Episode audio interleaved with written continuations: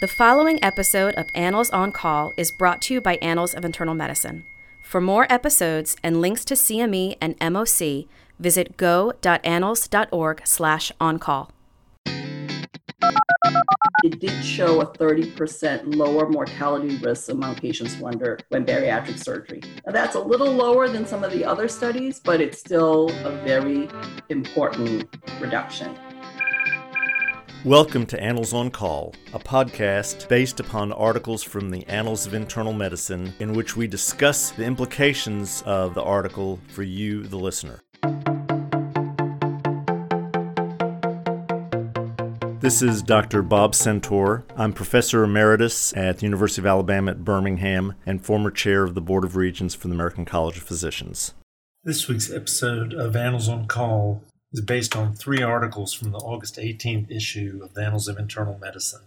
The first is Three Year Outcomes of Bariatric Surgery in Patients with Obesity and Hypertension, a randomized clinical trial. The second is Association between Bariatric Surgery and All Cause Mortality, a population based matched cohort study in a universal healthcare system.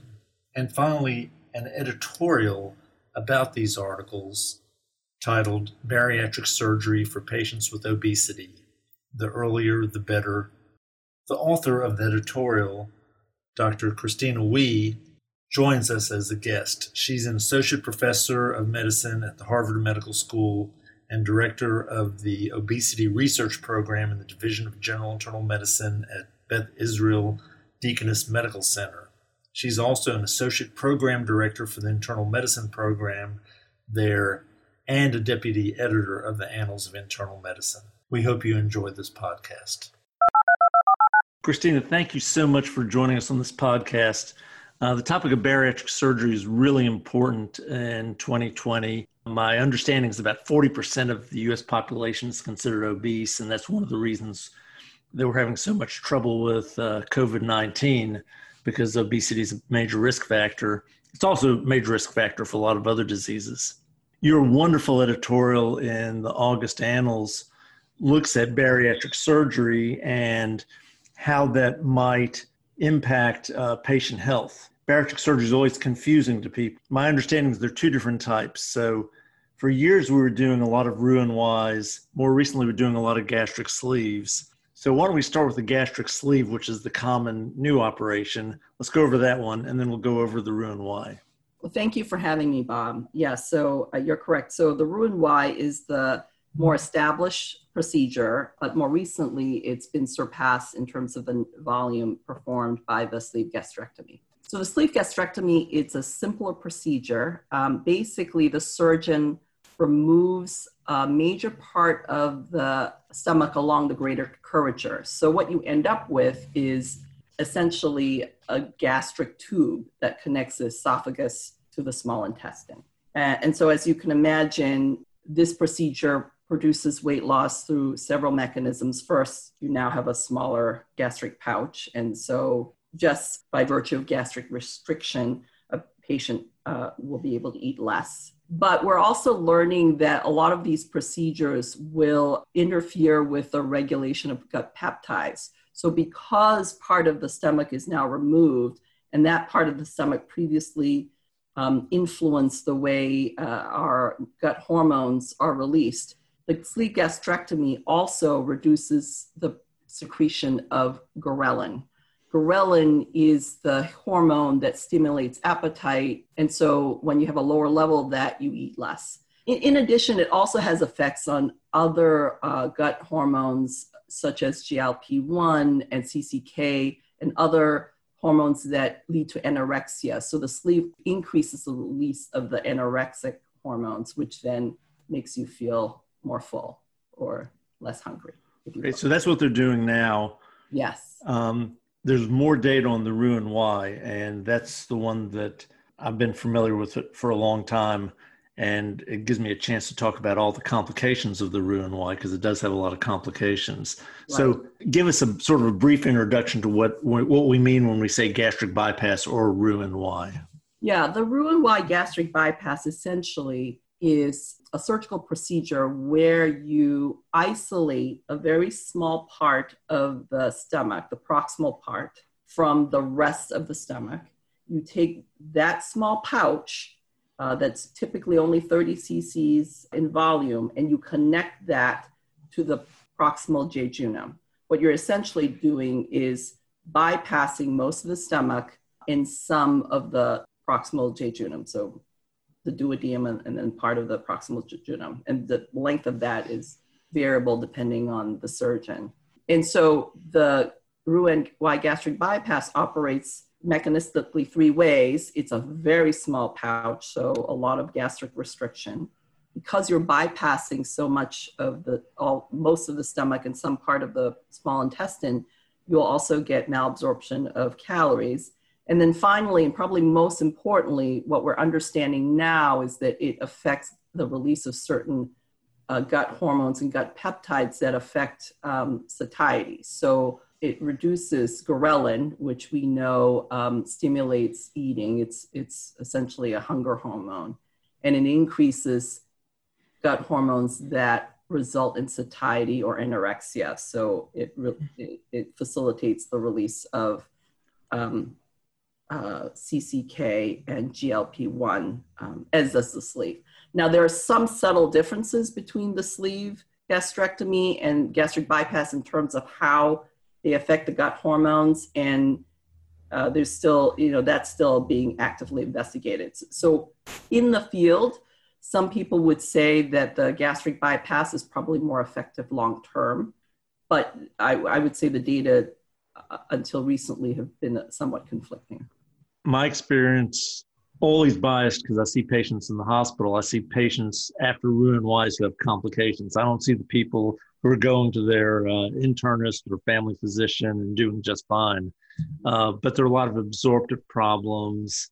You get vitamin deficiencies, trace metal deficiencies because you affect absorption more, I think, than the gastric sleeve. Is that correct? That's correct. So, one of the reasons why um, there is a move towards a gastric sleeve is because of the, it's an easier procedure short term to perform, but longer term, it doesn't have all the long term side effects. As you can imagine, as you already mentioned, you're not just malabsorbing empty calories, you're also malabsorbing all the things that you actually do need. So, anemia and uh, vitamin deficiencies, particularly vitamin D and K, are an issue.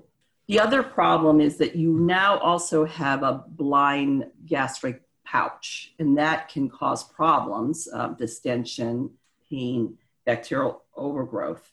And then finally, the, there's this syndrome of dumping where patients, uh, especially when uh, patients who are eating a lot of starches or simple sugars, you'll essentially get uh, symptoms similar to almost having hypoglycemia cardia, hypotension, and that diseaseness and that sort of thing. People of my age remember this from the old Billroth 2 that we used to do for uh, duodenal ulcers.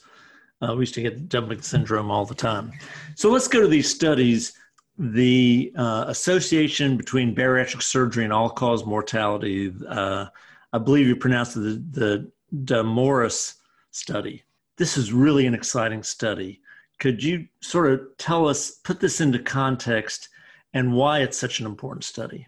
Surprisingly, even though you know bariatric surgery is very popular, the evidence supporting it is not robust enough, at least for the long-term outcomes. So most of the data is really uh, on uh, based on smaller, uh, short-term randomized clinical trials, which look at intermediate outcomes like glycemic control and blood pressure control, which are all important outcomes. But really, the harder long term uh, outcomes of mortality, for example, are really based on observational studies. And as you can imagine, patients who undergo bariatric surgery are likely different from patients who don't undergo surgery for a whole host of reasons. Uh, even after you account for BMI and age and so forth, you know, who get selected by the surgeon to undergo surgery is probably patients that they think will do well from a complication standpoint. And because of that, there's this sense and worry that even though the prior observational studies suggest that patients who undergo surgery may have a reduction of up to 50% in terms of mortality. There's concern that some of that really is due to selection bias or confounding as opposed to the real effectiveness of bariatric surgery. And so Doumouras's study was important because it really tried to control for this selection bias and confounding in a methodologically more rigorous way so that they were really trying to simulate a randomized clinical trial. Having said that, it's still an observational study, and so there's those caveats, but it tried to do it in several ways. For example, in the control arm, excluded anybody whom a surgeon or uh, an internist would consider high risk and would never refer for surgery. So, someone with fairly recent cancer, people who were seen by palliative care, that sort of thing, someone with active heart disease with uh, recent procedure for coronary disease, for example. The other thing it, uh, they tried to do was to match the control group to the characteristics of the patients who were actually undergoing bariatric surgery. And they did this particularly well for diabetes diagnosis and how long patient had diabetes. And finally, because they were essentially leveraging a really rich clinical data repository, this is you know done in Canada where they have universal healthcare system, they're really able to control for a lot of the other clinical differences between the groups, including not just utilization, but they went back up to five years prior to the baseline or index date of surgery. So they did a lot of things well. And finally, and probably most importantly, their sample size was very large. They had more than 13,000 patients who underwent bariatric surgery, and then they were this group was matched to another 13,000 non-surgical patients. That's great. So, give me the elevator speech on what this study really says. The the first message is that it really confirms some of the prior findings. It did show a 30% lower mortality risk among patients who under when bariatric surgery. Now, that's a little lower than some of the other studies, but it's still a very important reduction. And so it provides us, you know, those of us who've been sort of advocates for bariatric surgery, some reassurance that there is real benefit long term.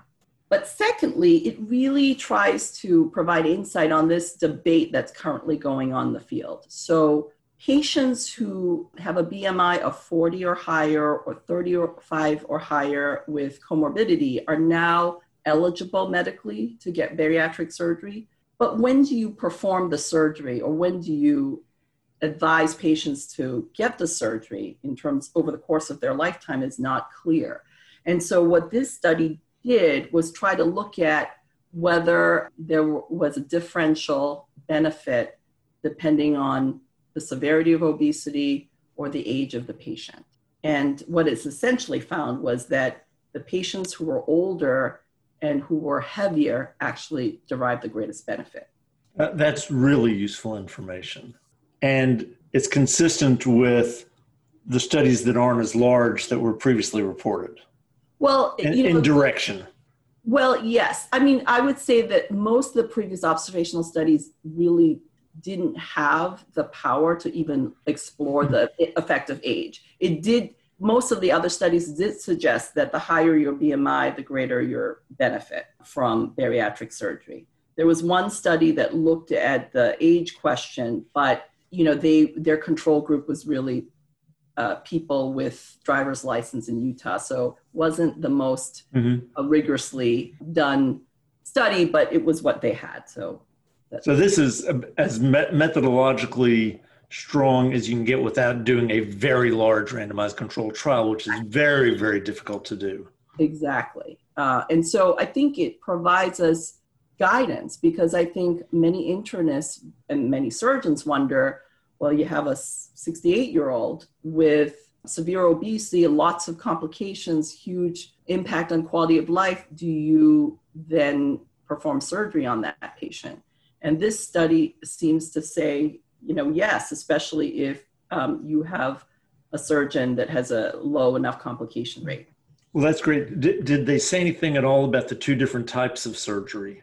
So they did, but one important caveat about the study about 84% of the procedures were Roux-en-Y gastric bypass. And that's not surprising because that was the leading procedure uh, up to about five or 10 years ago.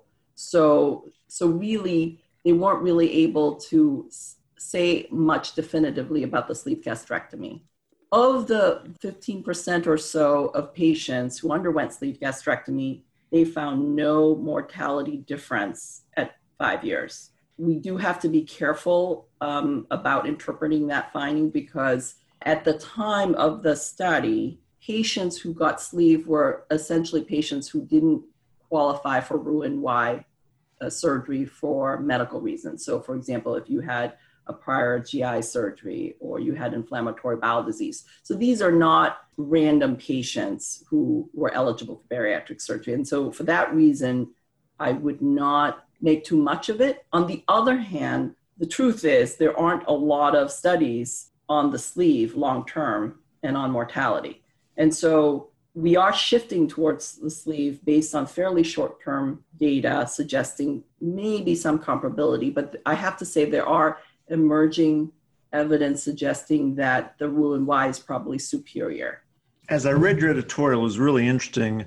We've known that that people with obstructive sleep apnea get a great benefit, people with diabetes get a great benefit, and there was a question, and and I had never thought of it until I read your editorial about whether it did anything for hypertension. And uh, so the other study in that same issue of the Annals is the three year outcomes of bariatric surgery on hypertension. Maybe you could just briefly say why that's an important study. As I mentioned before, most of our data is really on all comers, um, observational. There are small randomized trials focused on patients with diabetes, which show benefit from a glycemic control perspective. But there really aren't a lot of clinical trials, period, and none on patients who just have hypertension without the diabetes component. And so the Gateway study really looked at this question. Um, they randomized about 100 patients, 50 in each arm. Um, and basically, what they found was that the patients who underwent Roux-en-Y gastric bypass surgery clearly benefited in terms of being able to eliminate the need for blood pressure medications or reduce the need of blood pressure medications. But at the end of the day, when you look at blood pressure control per se, both groups were pretty comparable. And so what this tells me as an internist is that, you know, if you have a patient with obesity in the range of a BMI of 30 to 40, and all they have is reasonably well managed hypertension, I don't think there is huge urgency to uh, pursue bariatric surgery right away. Now, obviously, patient preferences plays a role. There are other benefits to weight loss independent of just blood mm-hmm. pressure control. So those all have to factor in. Let's try to put all this into perspective. Patient comes into your office with a BMI of 40, greater than 40. What are you doing now with those patients when, when you see them? Yeah, so I've been offering bariatric surgery as a treatment option. I think there are a lot of factors that need to be considered, you know, the baseline health and how well their comorbidities are managed, and then just their aversion to short term risks for long term benefit. Mm-hmm bariatric surgery produces a lot of weight loss, and that comes with a lot of potentially psychological and behavioral consequences that some patients are better equipped to handle than others. You kind of have to be ready for such a huge change in your life. And I assume you have patients who you start the conversation, and three years later, you're ready. They're ready to do it. Since I, I don't do outpatient medicine anymore, but when I did, I realized that one visit is one visit, and right. you, you, have to think about what's happening over time. So I, I, assume that you talk about this and try to teach them, and and see what their readiness is like with any other behavioral uh, uh, concept. Absolutely, and the other key point is that bariatric surgery is not um, a cure or uh, a, a, remedy for obesity uh, in isolation. So patients do get, regain weight if they don't actually change their eating habits or their other health behaviors. And so, really, the conversation is about using bariatric surgery to make, help them make those changes, as opposed to bariatric surgery eliminating the need to make any health uh, changes. I also like to think of um, being a primary care physician, your relationship with the patient is a marathon, not a sprint. Absolutely. Now, the 35 to 40 BMI patients, when do you start talking to them about bariatric surgery? I really start t- talking to them when, you know, their comorbidities are increasingly getting difficult to manage. And from a quality of life perspective, their obesity has become a huge problem. You know, it's limiting them in, in some way, uh, independent on just, you know, risk factor um, optimization. Now, I know that, that we could do an hour about this, but when you have a patient who gets Roux-en-Y gastric bypass and you're following them after they've had this, what are you focused on? Again, I see the patients have the side effects because I'm in the hospital. Yeah. But as an outpatient internist, what labs do you check? What symptoms do you ask about? And how do you make, how do you try to make sure they stay healthy while they're losing the weight? First and foremost, especially in the short term, right after surgery, you're monitoring symptoms for complication, but also uh, monitoring their medications, right? So they've lost a lot of weight. They're, if they have diabetes, their glucose is going to get under rapid control, and you need to adjust that their medications very quickly, and that extends to other comorbidities as well. Secondly, they may not be eating well, um, not only from malabsorption, but just they're not going to feel like eating for mm-hmm several weeks to a few months. And so you need to make sure they're supplementing with a vitamin. Sometimes you even have liquid supplements just to get them through the first few weeks. Labs, it's important to check for um, iron studies periodically, folate levels, their CBC, vitamin D levels, the fat soluble vitamins in particular, you know, get malabsorbed. Mm-hmm. So encourage a multivitamin.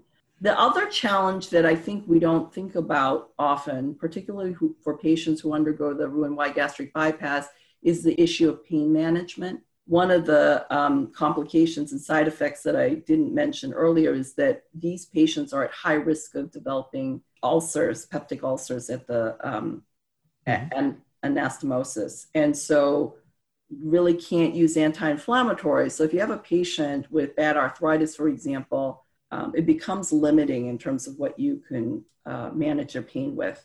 There's also a lot of um, inquiry into this issue of addiction transfer. You know, there, there are some suggestive evidence, still very preliminary, that a subset of patients after bariatric surgery may replace one vice for another. So, you know, increase in tobacco use, alcohol misuse, potentially uh, misuse of opioids and so forth. And this becomes challenging when you're trying to manage a patient who has real pain, and now you've just, you know, taken away a very important um, strategy to manage their pain. What I get out of this, and tell me if I'm right, is bariatric surgery is, especially the Roux-en-Y, is a complex surgery with complex follow up. But despite all that, it does decrease mortality and morbidity. And right. so the trade off is you're uh, no longer having as many obesity problems and obesity induced problems. You have a new set of things to deal with, but overall, the patient's doing better in terms of their quality of life and the duration of life. Yeah, I would say that's true for the majority of patients. Having right. said that, as you point out, mm-hmm. we see the minority of patients who unfortunately they may have lost weight, but they are also experiencing a lot of the complications. And so, which is why I don't think it's such an easy decision, and it really needs the involvement of the patient more than a lot of things we do in medicine. Right, and I, my, I assume that you have uh, bariatric surgeons who that you interact with and who also understand this. Uh, the ones that I've dealt with in the past uh, are very good about making sure the patient's prepared and it's not you don't call them up and they do the surgery in the next week. They follow them for a period of time and they do all the things to prepare the patient and yet it's still complicated. I think you've done a wonderful job of educating us uh, and all of our listeners about thinking about bariatric surgery and understanding uh, what it can do while being very cautious about what it doesn't do uh, and the complications are, are, still something that we have to worry about. on balance, it's worthwhile. And we really appreciate it. Thank you so much for joining us. Thank you for having me. Now it's time for Bob's Pearls. These interesting studies and wonderful editorial point out that bariatric surgery can decrease mortality independent of age. It looks like the Roux-en-Y might be better for decreasing mortality than the gastric sleeve surgery, although given the observational methods of the study, we can't really be sure and we're unlikely to have a randomized controlled trial. Discussions about bariatric surgery may take months to years with patients. Not all patients are candidates, but they're certainly worth considering when patients uh, have BMIs of greater than 40% or greater than 35% with significant concomitant disease. We hope you have a better understanding of the potential benefits of bariatric surgery from this podcast. Thank you so much for listening.